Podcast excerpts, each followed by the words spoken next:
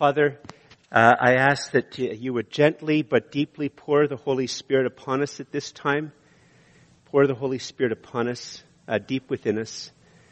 Uh, we ask, Father, that uh, you would pour the Holy Spirit out upon us so that as we hear these words of Jesus, you would bring these words, Father, deep into the very center of who we are, uh, the very center of our mind, our intellect, our imagination, our emotions, our memories, our will, our affections. May you bring your word to bear in the very center of who we are. Uh, Father, that, uh, that we might know the truth and be free in the truth and live to your glory. And all this we ask in the name of Jesus, your Son and our Savior. Amen. Please be seated.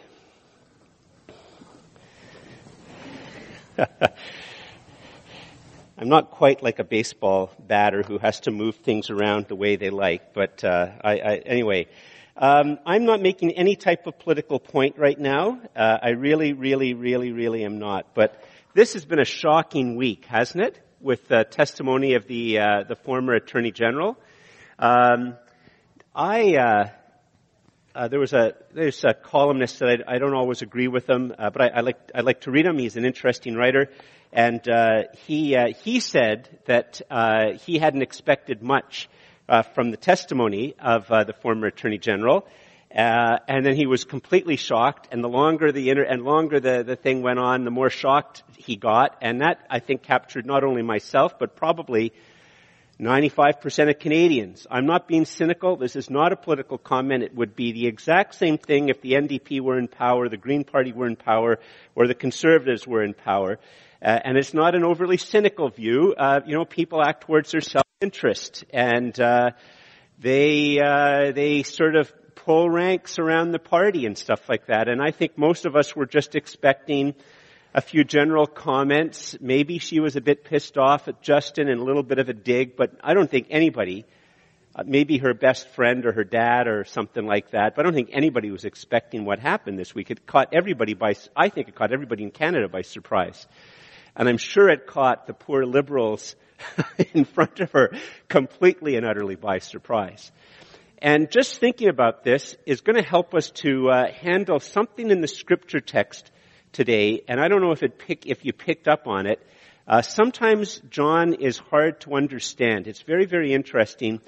Um, I, sh- I, should ask um, a couple of people about if it's still the case. But when when I I was attempting to learn Greek, um, the place they teach you, they begin to teach you Greek is John's Gospel because the Greek is the simplest.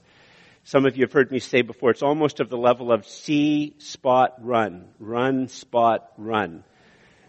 You know, uh, see Jane. You know, like it's almost of that level, yet somehow or another when you read it, and with the language, it's just sort of hard to understand. And I don't know if you grabbed you, but there's a text there which is perennially and very difficult for Christians to understand. Uh, and so if you get your Bibles uh, and turn to John chapter 17, we're going to look at this prayer uh, together. John, and I didn't turn my stopwatch on, which is bad news. No, it's not bad news. There we go. Um, and uh, so we're going to look at this text together. And just as you're uh, getting in your Bibles, to John chapter 17 verse 6, just to, to remember, uh, John has written this eyewitness story of Jesus. Uh, out of all of the eyewitness stories of Jesus, and we have four eyewitness stories of Jesus, uh, John has spent the most time on what has happened the night before Jesus dies. Um, so roughly from around sundown to whether it's midnight or one or two in the morning, no other eyewitness account has spent as long going through what Jesus actually did that night. And so where, we are right now is that uh, Judas has left, and as Jesus is praying, as he's been speaking, Jesus knows that Judas is gone to find the people, the guards and the soldiers and the police, that are going to go to a pre, to a, to another place where they will be able to capture Jesus. And Jesus knows this is going to happen. He knows that he's going to be uh, the next day falsely accused. He knows he's going to be browbeaten by the authorities. He knows the Romans won't protect him. He knows he will be found guilty. He knows that Herod won't protect him. Nobody will protect him. Uh, and he knows he's going to die on the cross, and he knows that within less than 24 hours, uh, after he's been mocked on the cross, a spear will be put in his side, and out of the spear, out of the wound, blood and water will flow to show that he really is completely and utterly dead. And Jesus knows all of these things. And he has told the apostles, he has told the, the, uh, the 11 people uh, that one of them is going to betray him. He's told them that he's leaving, he can't go, and they can't come where he's going. He's told them that um, all of them are going to be scattered uh, from him and that they're not going to hang around. He's told them that Peter will deny him. And then he's comforted them and he's exhorted them and encouraged them. And now we are hearing the second part of Jesus praying over them.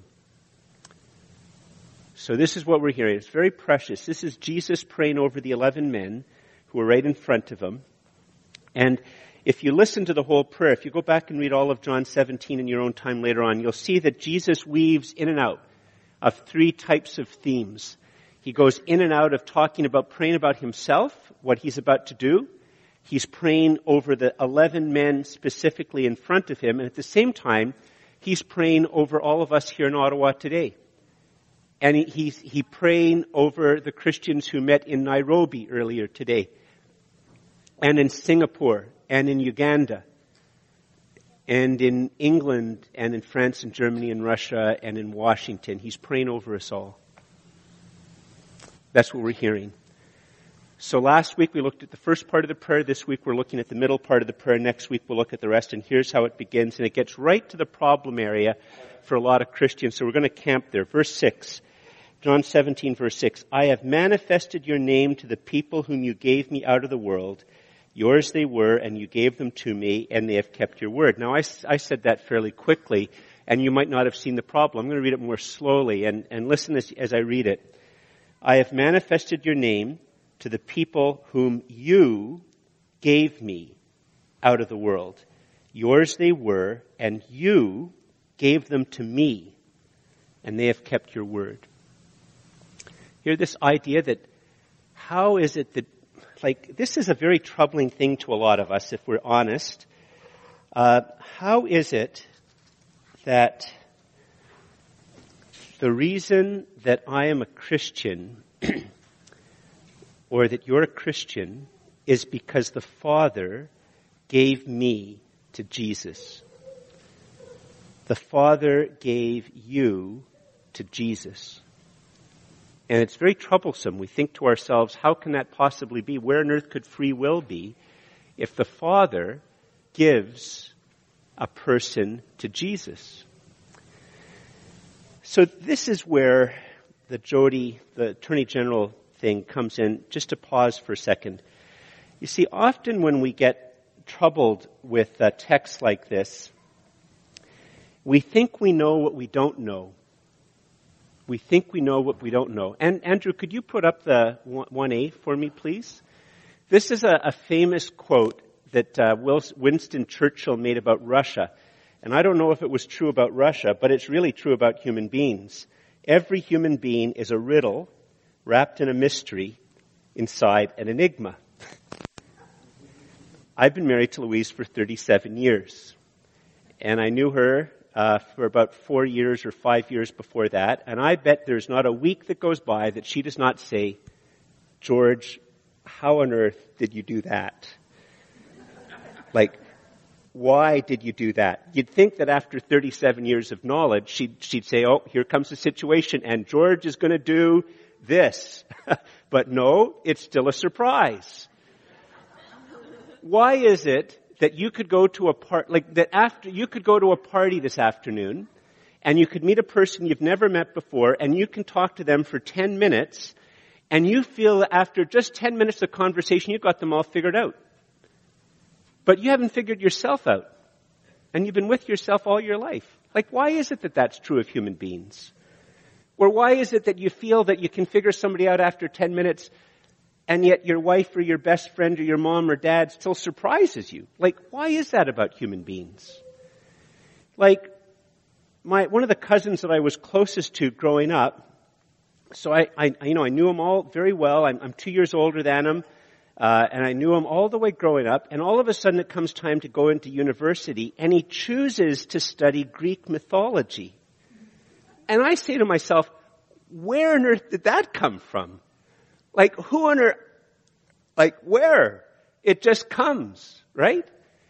And I'm sure Trudeau was saying, what happened with Jody? Like, where did that come from? You see, the fact of the matter is, we, when we hear this language of the Father giving us to Jesus, it bothers us. But on one level, why does it bother us? It should bother us if we've actually perfectly figured out how human beings worked, and then we know it's not true. But the fact of the matter is, is that a human being is a riddle wrapped in a mystery inside an enigma. We're always figuring out new things about people that we know, and we're still figuring out things about ourselves, what drives us. In fact, for those of us after a certain age, I mean, one of the things, here's a, a thing for you who are 20 or 30 to, to look forward to when you get older, is that all of a sudden you start to realize that something about your past actually has been really powerful throughout your entire life. Or you say something and you feel, even at my advanced age, that's exactly what my dad used to say to me. You know, it's, it's just, it's amazing. Human beings are complicated. We really are. And so what Jesus is, uh, is pointing to, if you could put up the next, next point, Andrew, it's all part of the first point, but it's in sort of three stages, is that without any without any in, without in any way diminishing his real sovereignty over all things, God gives you real freedom. Without in any way diminishing his sovereignty over all things, God gives you real freedom. I mean, in fact, it's a very, very, uh, it's a very common problem in philosophy. It's a very common problem in religious, in, in, in religion. If, if Allah brings all things to be, how is it that human beings have freedom? And, and ultimately in Islam, you deny that human beings really have freedom because Allah does all things. In, in, in, in most science, you have, because you believe in cause and effect, at the end of the day, the fact that there's free will is very, very problematic. How can there be free will when there's cause and effect? And, and what the, only the Bible actually really gives a good account of this. Only the Bible because there is a free God who is from all eternity in, in a sense that the, the true God that does exist, the Father has always loved the Son and the Son has always loved the Father and the Holy Spirit is in a sense the love that goes from the Father to the Son and the Son to the Father, but the Spirit is himself a person. And out of this, from all eternity, this God who's created all things and sustains all things, and He creates human beings in His image, He creates us to live as a social beings, and He creates us to be in, in a relationship with Himself. And so this God who is completely and utterly free and is sovereign over all things, He gives you and me freedom. And because he is sovereign over all things, that freedom is maintained. But because he is sovereign over all things, at the end of the day, things that he wants to be done will be done in the midst of, of, of complete and utter human freedom. And it is a mystery, but it's wisdom.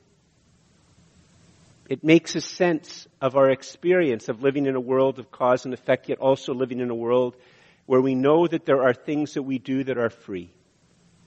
We do things that are free. There's times we're not. It's not that we have perfect godlike freedom, but we have real and significant freedom. So, Andrew, if you could put up the next point, because this will help us to understand what's going on here in this word from Jesus. And by the way, my four main points today, they're all in the word of a prayer. They're all in the form of a prayer. And if you don't have time to write them down, I mean, you can take a screenshot. You can go onto the web page later on uh, tomorrow or whenever it is that Jenny uploads the points, if these are helpful. But, you know, here's the thing. If we're hearing Jesus pray, I'm a slow learner, but if we're hearing Jesus pray, maybe we should pray the same way. like maybe that's a prayer in keeping with Jesus' will. And so here the, the first thing out of this truth, Father, help me to live in the world with a deepening confidence that you gave me to Jesus and that you are still giving people to Jesus in this city and in every city throughout the world. Father, help me to live in the world with a deepening confidence that you gave me to Jesus and that you are still giving people to Jesus in this city and in every city throughout the world. Now just, now some might say, George, the problem with this text is, isn't that going to make you feel really proud? Actually, the wonderful thing about this text is it completely and utterly removes all human pride. You see, if it was up to me, I could be pretty proud. I might say to myself, I'm like Neo in the Matrix. I'm not like all these other sheep and cattle, blah, blah. All they're interested in is eating. I'm, I'm concerned with meaning. I'm concerned with significance. I have a questioning mind. I search. I, I, I. And this text undercuts, knocks your feet out of any sense of pride. And in fact, if you read the rest of the Bible, if you read the Old Testament, if you read 1 Corinthians, God chooses the weak and the foolish of the world to shame the wise. And at the same time that it undercuts any sense of pride, it is a profound encouragement.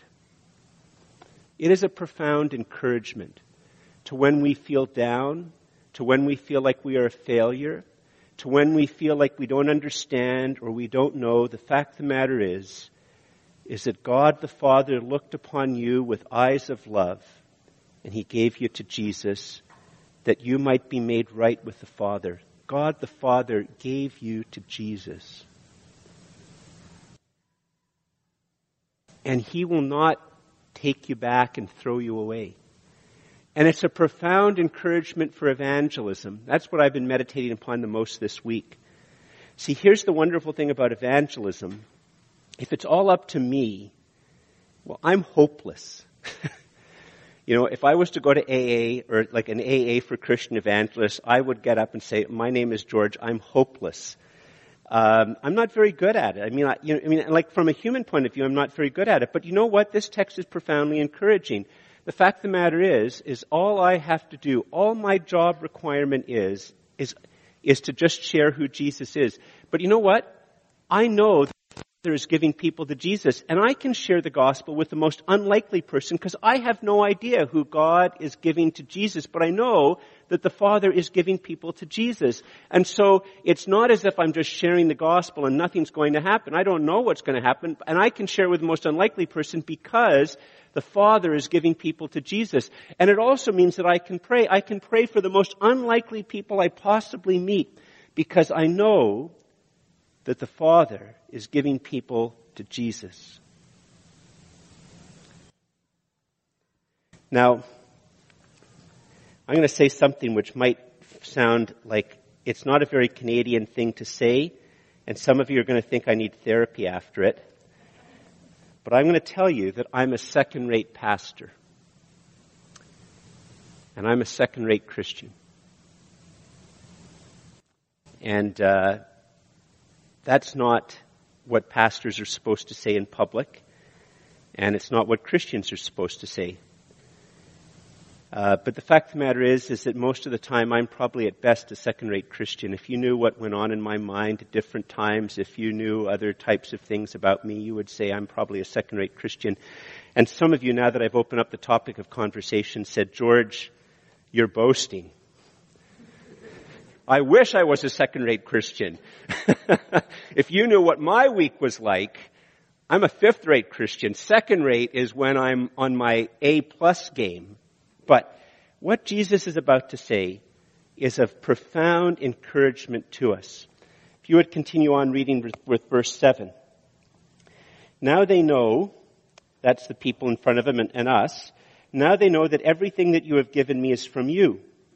For I have given them the words that you gave me, and they have received them, and have come to know in truth that I came from you, and they have believed that you sent me. I am praying for them. Here's that, right?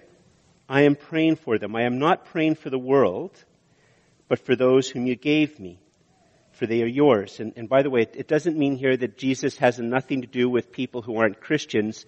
All he's saying is, I'm not going to reveal to you what goes on between me and the Father in that case. I just want you to know what goes on between me and the Father for you. That's all he's saying. We're getting to listen in to how he prays for us. I'll say that again, verse 9. I am praying for them. I am not praying for the world, but for those whom you have given me. Notice that again, for they are yours. Now here's the thing. All mine are yours, and yours are mine, and I am glorified in them.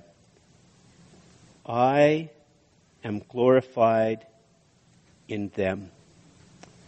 Now, Jesus is speaking to 11 men who spent three years with him, have been constantly clueless, have had just a couple of days earlier, if you read one of the other gospel accounts, they've gotten into a big argument about who's going to sit on the right of Jesus' throne and who's going to sit on the left. And they've gotten into a big fight about it. He's told them repeatedly that he's going to die on the cross and none of them believe it. He's told them repeatedly that he's going to rise from the dead and none of them believe it. And they're all going to be scattered and Peter's going to deny them and they're all going to live frightened, terrified, hidden lives after Good Friday, and none of them expect Easter Sunday. And Jesus says to these second rate men, I am glorified in you.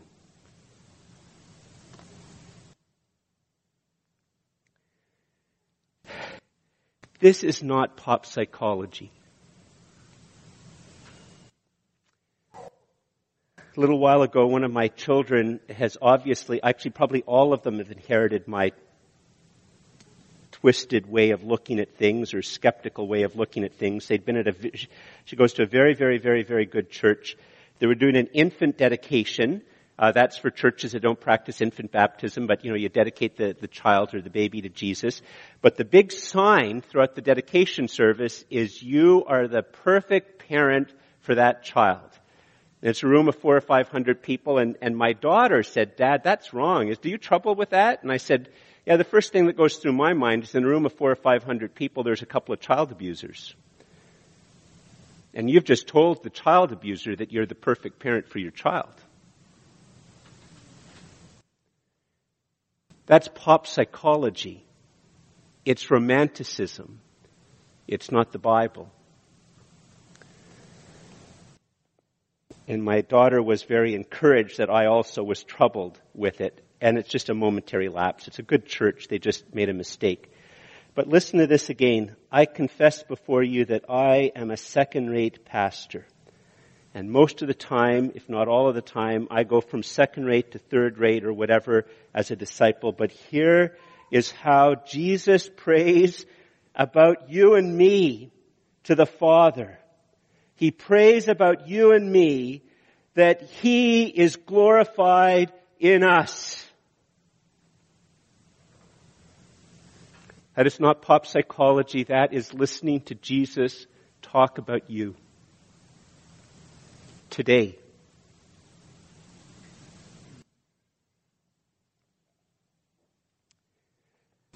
I, find it very moving.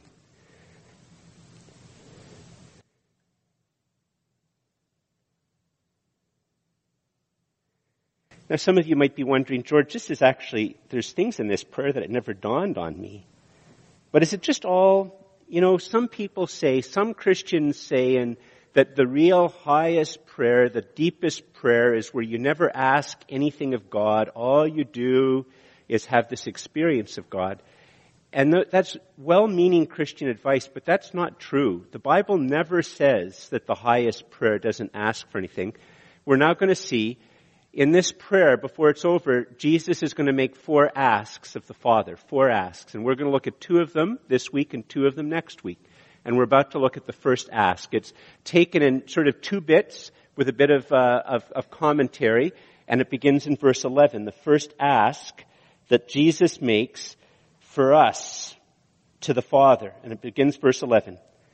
And I am no longer in the world. And just sort of pause uh, sorry, I am no longer in the world, but they are in the world. Uh, this is a, a, common thing in, in the Bible where Jesus, obviously, he knows he's in front of them. Uh, what, what this is, is that sometimes uh, the Bible talks about the future as being so certain that the right way to talk about it is the past tense. And that's what's happening here. He knows they're going to be blown out of their mind in an hour or so when he's captured. They're going to be shocked beyond belief when he's, when, when people beat him and whip him. And they're going to be shocked beyond belief that he's nailed to the cross. They're going to be shocked beyond belief that he dies. But he is already talking about his resurrection as being so certain that he can use the past tense. So read that again, verse 11. It's not the ask, it comes right after this. And I am no longer in the world, but they are in the world. And I am coming to you. Holy Father, keep them in your name which you have given me. I'll explain this in a moment. Keep them in your name, uh, which you have given me, that they may be one, even as we are one. While I was with them, I kept them in your name, which you have given me. I have guarded them, and not one of them has been lost except the son of destruction or the son of perdition. Depends on your Bible passages, that the scripture might be fulfilled. But now I am going to you, and these things I speak in the world that they may have my joy fulfilled in themselves. I have given them your word, and the world has hated them because they are not of the world, just as I am not of the world. I do not ask that you take them out of the world, but that you keep them from the evil one. And you'll see in your notes there, maybe some of your Bibles, in the original language, it can be, the, the original language can have two meanings. And in English, you have to translate one or the other, but John, uh, Jesus is obviously intending to use both senses at the same time. It can e- either mean keep them from demons or keep them from evil. And it means both equally. It can be translated either way, and you can only take one sense in English. Now, here, here's the thing. If you look back at this, the first ask, uh, the first ask is saying, keep them. Uh, I have to find that again. Keep them in your, um, keep them in your name. And uh, the word here, keep, uh, means some of your Bible versions have different um, words. It can mean keep, keep safe, protect, guard, keep original, or preserve. And all of these are senses about what Jesus is saying. And, and in the, uh, in the Old Testament and in the New Testament, when it uses the, the phrase name for God, uh, it's, it's, uh, it's a little bit like if I wanted to talk about capitalism, I might say Wall Street. And if I talk about Wall Street, I'm talking about banks, investment firms, money lending, capitalism, in Canada, I might say Bay, uh, Bay Street. If I want to talk about the entertainment industry, I might say Hollywood. If I want to talk about country music, I talk about Nashville, right? And, and so when it says here in your name, it's a short form that encom- it's a short way of talking about um, in who you really are. The name of God refers to who God really is. It refers to what God really has done, is doing, and will do. It refers to why he does what he does and will do what he will do and is doing what, why he does all those things. It includes being clear about what's not going on in God's mind or heart, not in his plans. It's his plans, his character, his personality, his nature. It's him. And that's all kept in this word name. And so Jesus is praying for us that we would be protected, kept, guarded, kept safe in the knowledge of the true God and who He is and what He's doing and what His plans are for us and what His plans are for you and the fact that He gave you to Jesus and He's redeemed you. And Jesus is praying that we would be kept in this and be kept in this knowledge in such a way that human, that we Christians are kept as one that just as the Father and the Son are one, that we also are kept in sort of a unity of purpose and unity of will and unity of plans and affections for each other. And, and he's praying that that would be true of us. And he's also praying that we would be protected from evil. Not only the evil that can befall us, but the evil that we do, the evil that can start to infiltrate how we think and how we feel and how we remember. And he's also praying that we would be protected from demons. Now, just to be clear, if you think about what's just been said by Jesus earlier, if I am a Christian because the Father took me, you know, there's this beautiful Anne, I don't know how to pronounce her last name, G-E-D-D-E-S. I used to have it in my office. She found a man with exceptionally large hands that were very, very hairy, and she found a little tiny, very, very, like I think the baby was born prematurely, about three pounds. And there's this wonderful picture of these huge hairy hands and this tiny, tiny little baby in the hands. And if you want to help to think about what it means for the Father giving you to Jesus, that's how you think about it. In those hands, He gives you to Jesus. And if the Father has so given you to Jesus, no demon after you have come to Jesus can ever enter you and possess you. Can't happen. How could a demon get through those hands? But demons can harass us. They can tempt us. They can oppress us. And Jesus is praying over you and me that we would be kept from such demonic powers and influences. That more and more and more what would characterize us is that you and I are in knowledge and fellowship in a growing, humble way of God. Now, Andrew, if you could just put up, it's not a sermon point, but it's, it's four simple things. I know many people when they, oh, you found that, boy, you are good. Here I thought people were nodding because they remembered the picture. That's what happens when the screen's behind me. If you could put up, uh, if you could put up the four words, five words actually. Did you find that? Yeah. Many people, when they come to the church, uh, they're really troubled by this. But if you if you want to think about it, these these words, uh, one holy Catholic and Apostolic Church, that's what Jesus is talking about here in John 17. He's praying that we would be one.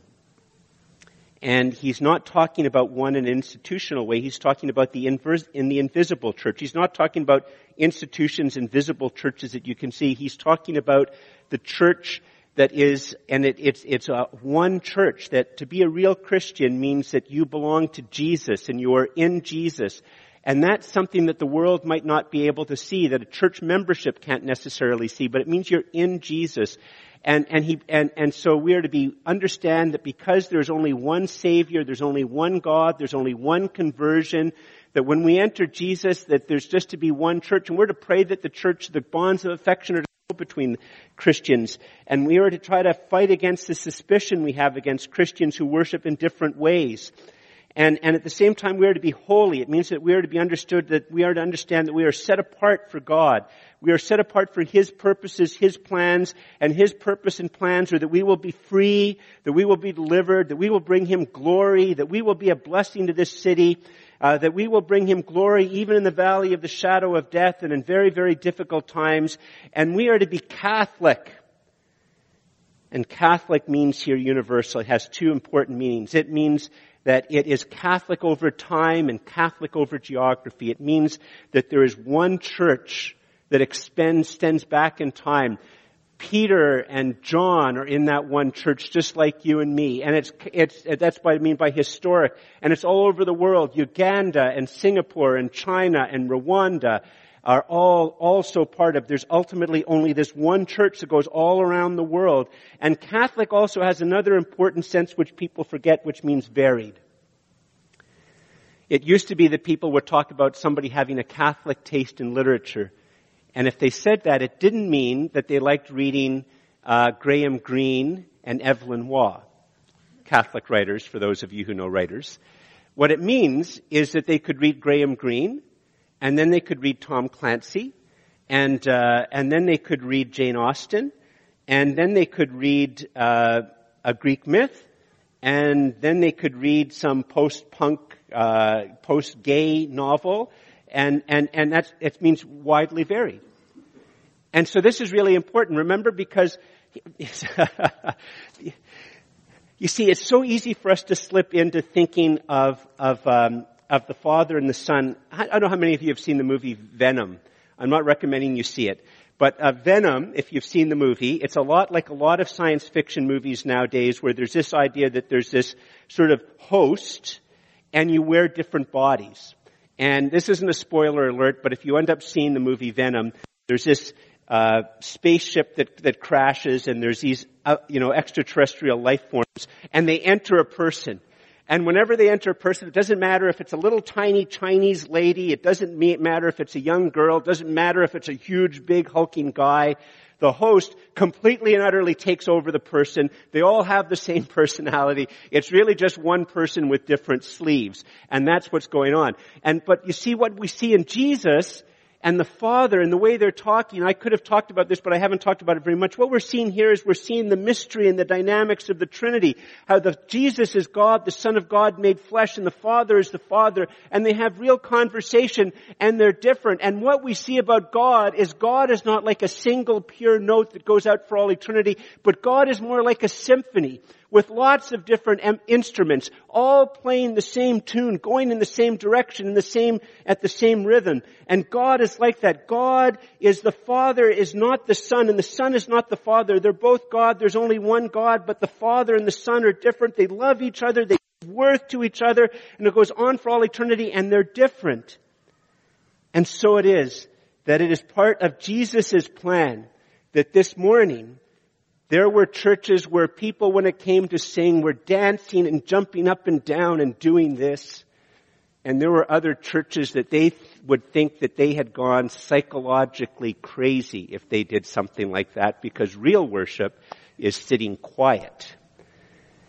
And those of us who like to sit quiet you can't look down your nose at those who like to jump up and down and dance and wave their arms. And those who like to jump up and down and dance and wave their arms can't look down on those who like to sit quiet. Why? Because God delights in His people being one, but being different. And apostolic, which is in the creed, is just the old way that they referred to the fact that everything in the Bible ultimately comes from Jesus by the witness of the apostles, and that we are to be rooted in the Bible. That's what apostolic means in this particular case. So this is how Jesus, if you could put up the point, Andrew, have to wrap this up. Uh, here's the point. It's a prayer. Holy Father, keep me safe in your name so that I will seek to be one with other Christians as you are one with Jesus and keep me safe from the devil and from all evil. Holy Father, keep me safe in your name so that I will seek to be, to be one with other Christians as you are one with Jesus and keep me safe from the devil and from all evil.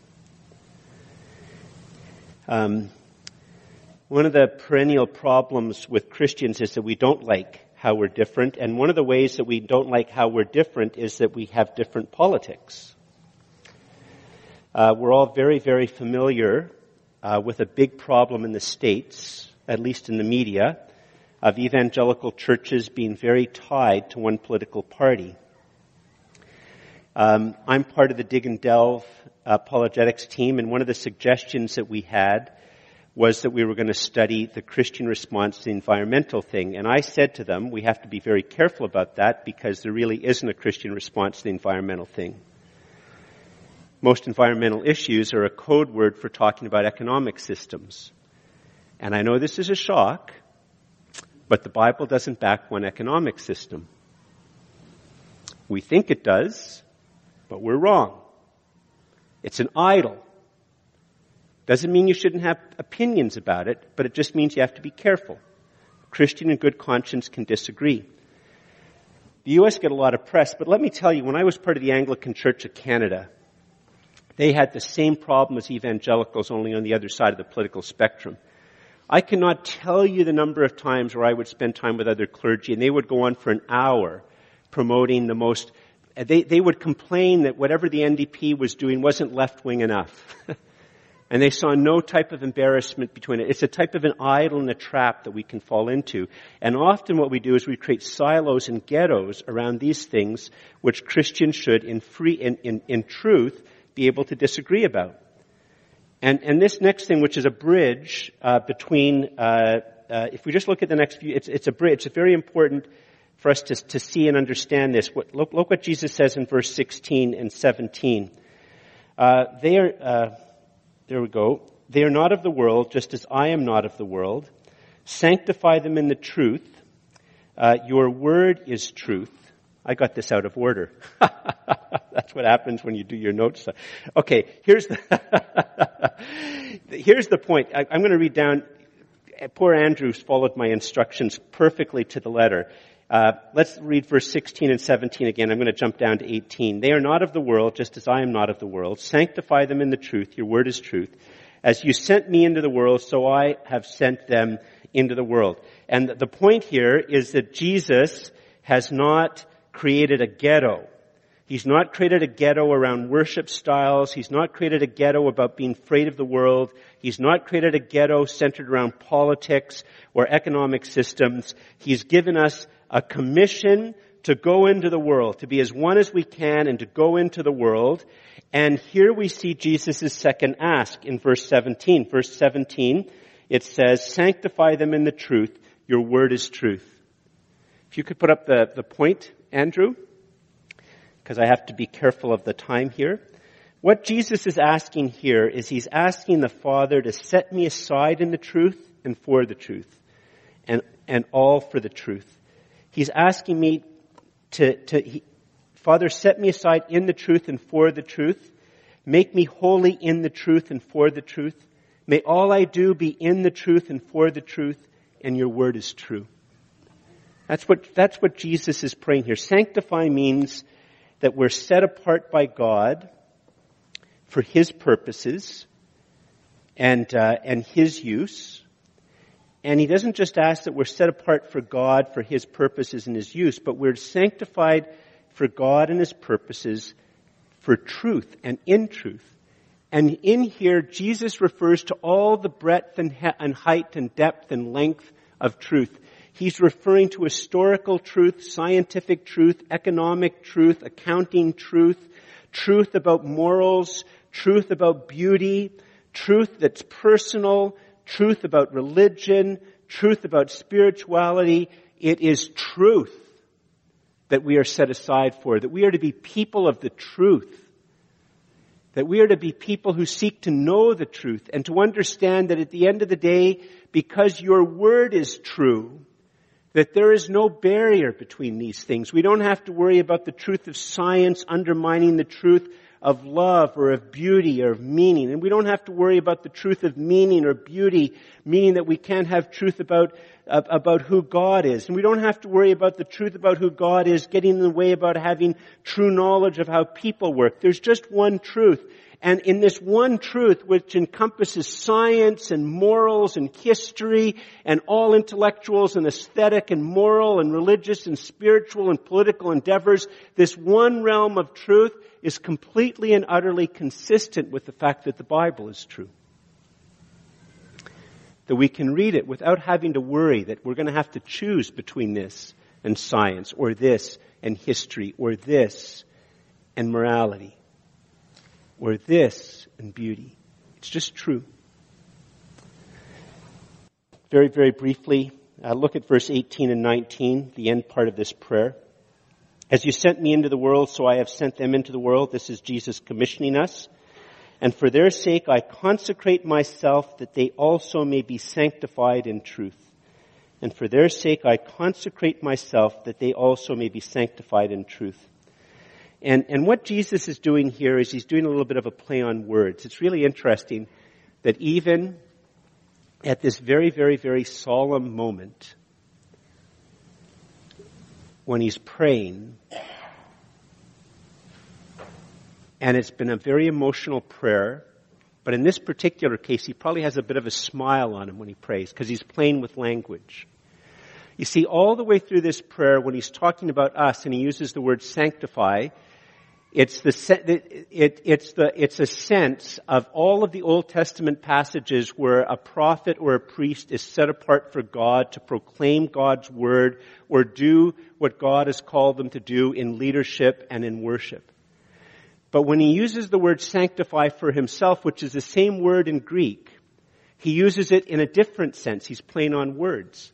And here, it's the word that's used in the Old Testament when an animal is being set aside to be the sacrifice that makes humans right. So if you could put up the last point, Andrew. Father, help me to live in the world with a deepening confidence that God, the Son of God, dedicated himself to your will and died on the cross on my behalf that I might be wholly, truly yours. Father, help me to live in the world with a deepening confidence that God, the Son of God, dedicated himself to do your will and die on the cross on my behalf, that I might be wholly, truly yours. Let's stand.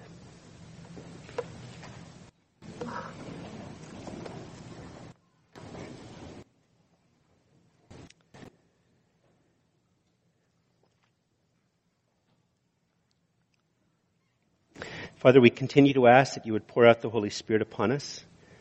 Uh, Father, you, you know those of us who uh, are especially harassed by the demonic, uh, you know those of us who know that we are, and you know those of us who don't realize who we are, but we are.